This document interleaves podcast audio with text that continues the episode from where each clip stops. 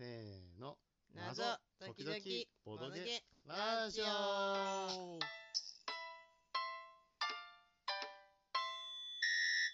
第96回はマーダーミステリーミスカトニック大学図書館に潜むものを紹介いたします、はい。えーこれはですねマスカレードの天覧早急さんが今日の GM をしてくださって我々は2人で遊んできましたと、で、うんうん。全体で8人の、えープレイヤブルキャラクターがいまして、まあ、そのうちの、えーまあ、2人をこう演じてきたとうん。いう感じでございます。うん。であのミスカトニック大学図書館に潜むものかなりあの初期のゲームという私あの認識でして、うん。2014年って言ってたかな？2015年って言ってたかな、うん。そのぐらい？2010年半ばのゲームでして、まあ、こあのこのゲームをこのゲームに影響を受けていくつかのゲームが、えー作られたみたいな話も結構されてらっしゃって、まあ、マーダーミステリーの歴史をこう紐解く上で、えーまあ、私も長らく遊びたいなと思っていたものが、まあ、ようやく遊ぶことができたと。なるほど。いう非常にあの今日光栄なえー機会をいただくことができたかなと思います。うんうん。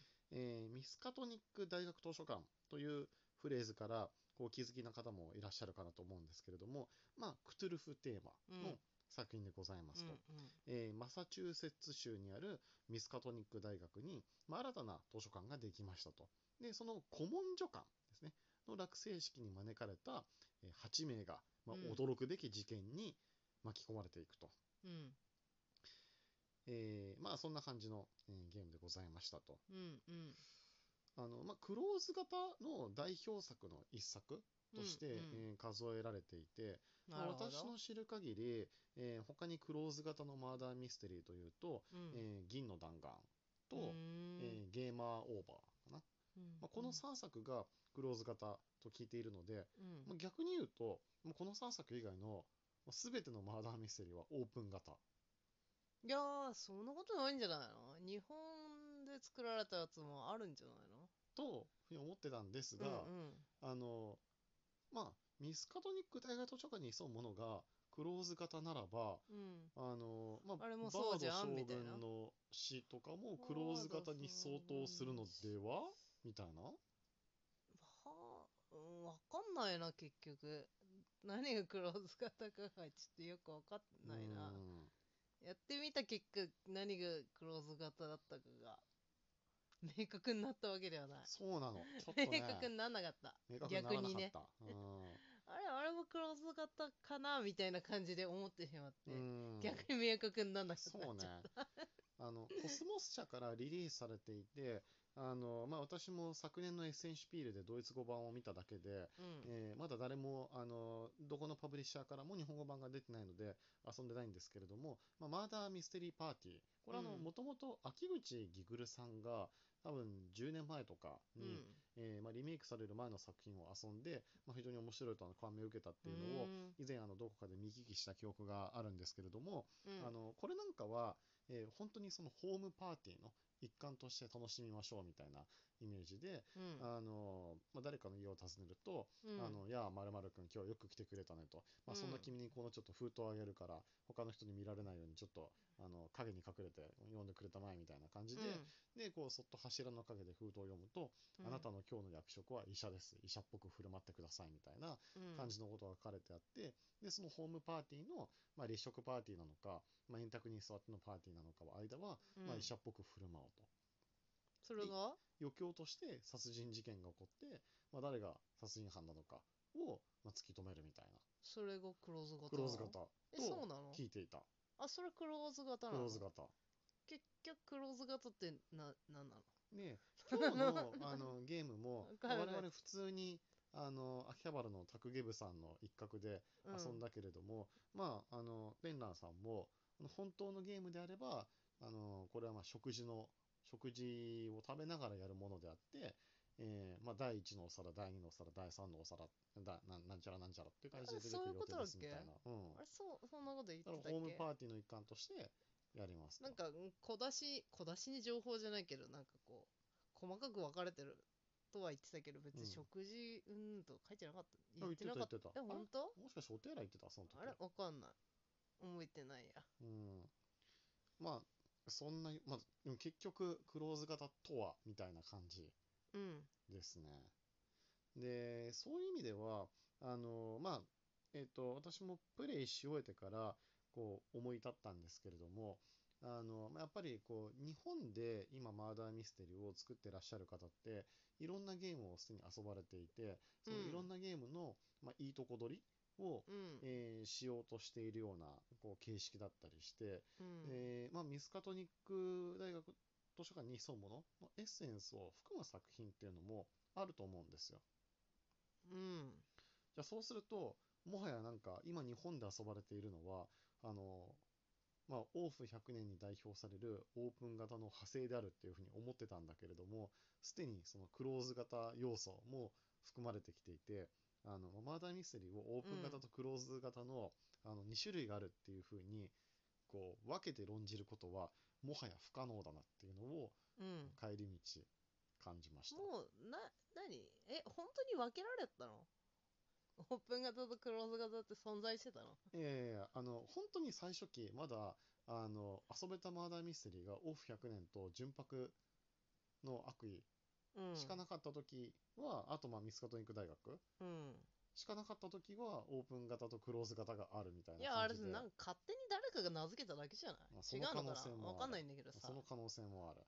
なんかこうやってみた結果うん。あんまりこう違い？うん。みたいなのは大して感じなかったからまあ、実際にね分けてる分けなくていいんじゃない？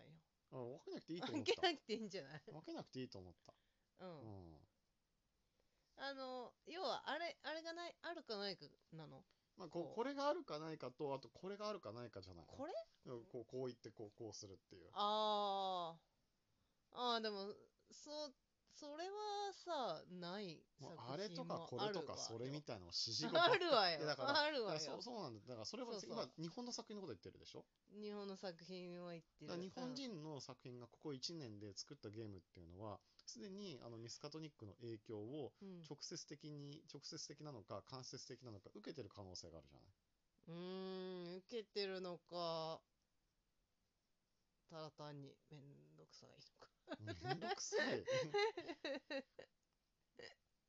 本当にあれは必要なの、みたいなのはあるじゃんまあまあまあまあ、まあ。いやね、誰もがさ、わかるわかるこのミスカトニック大学やって、そういうシステムにしたかどうかわからないじゃん。うんまあね、まあでも、例えば、あの、なんかループ探偵とかは、うんあの、人に言わせると、このクローズ型っぽいねっていうふうに。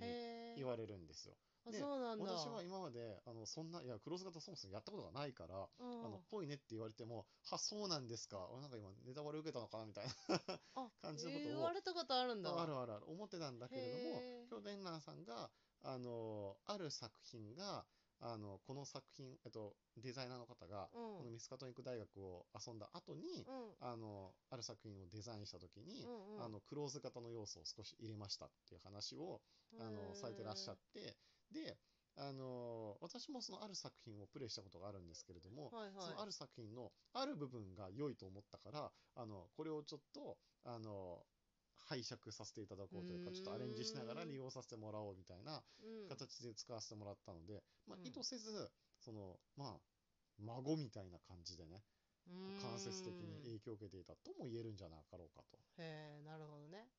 まあ、それとは違ってまたオンライン型とかいろいろ出てきたしね。確かにね。もうすでにねオンラインとオフラインとだいぶ違うよね。オンラインはユーゾナリウム使うの使わないの問題があるしねいろいろあるしね。もう、もうな、分ける時代じゃないのかな。時代じゃない。時代じゃないのかな。とか言ってるうちにもう9分も経ってしまって残はり3分、さすがにもうちょっとミスカトニック大学にの話をしようかなとうん思います、いやどうでした？ペコロさんは？